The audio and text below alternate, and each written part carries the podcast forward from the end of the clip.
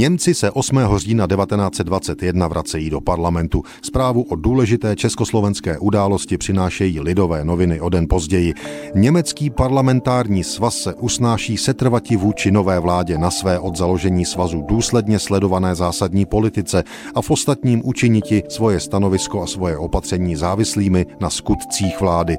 V taktickém ohledu se svaz usnáší prozatím se parlamentního zasedání zúčastniti.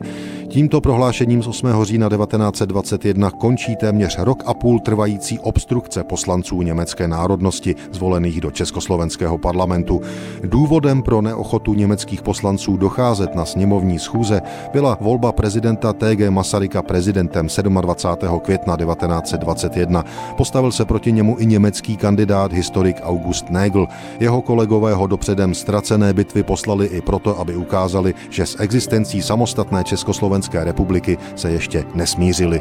Při samotné slavnostní schůzi se jim ale odvetou dostalo chování, které pro ně bylo nepřijatelné. Prezidentská volba byla možná i z těchto důvodů poměrně nedůstojná. Českoslovenští poslanci důsledně trvali na jednání pouze v češtině, jména německých poslanců byla záměrně počešťována a podobně. Ještě předtím, než prezident Masaryk složil slib, němečtí poslanci na velmi dlouho sněmovnu opustili. Jejich vůdce Rudolf Lodgman ironicky zavelel, němečtí kolonisté a přistěhovalci opouštějí sněmovnu. Němcům tedy uraženost vydržela až do 8. října 1921.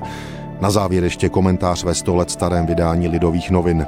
Usnesení Němců vrátiti se do národního schromáždění nikoho nepřekvapuje. Možno říci, že většina německé veřejnosti byla proti taktice abstinence, neboť věděla, že odchod z parlamentu není žádným uváženým činem politickým, nýbrž demonstrací, která poškodí německé voliče. Kromě toho jednací řád poskytuje možnost citelně potrestat poslance, kteří do sněmovny trvale nepřijdou.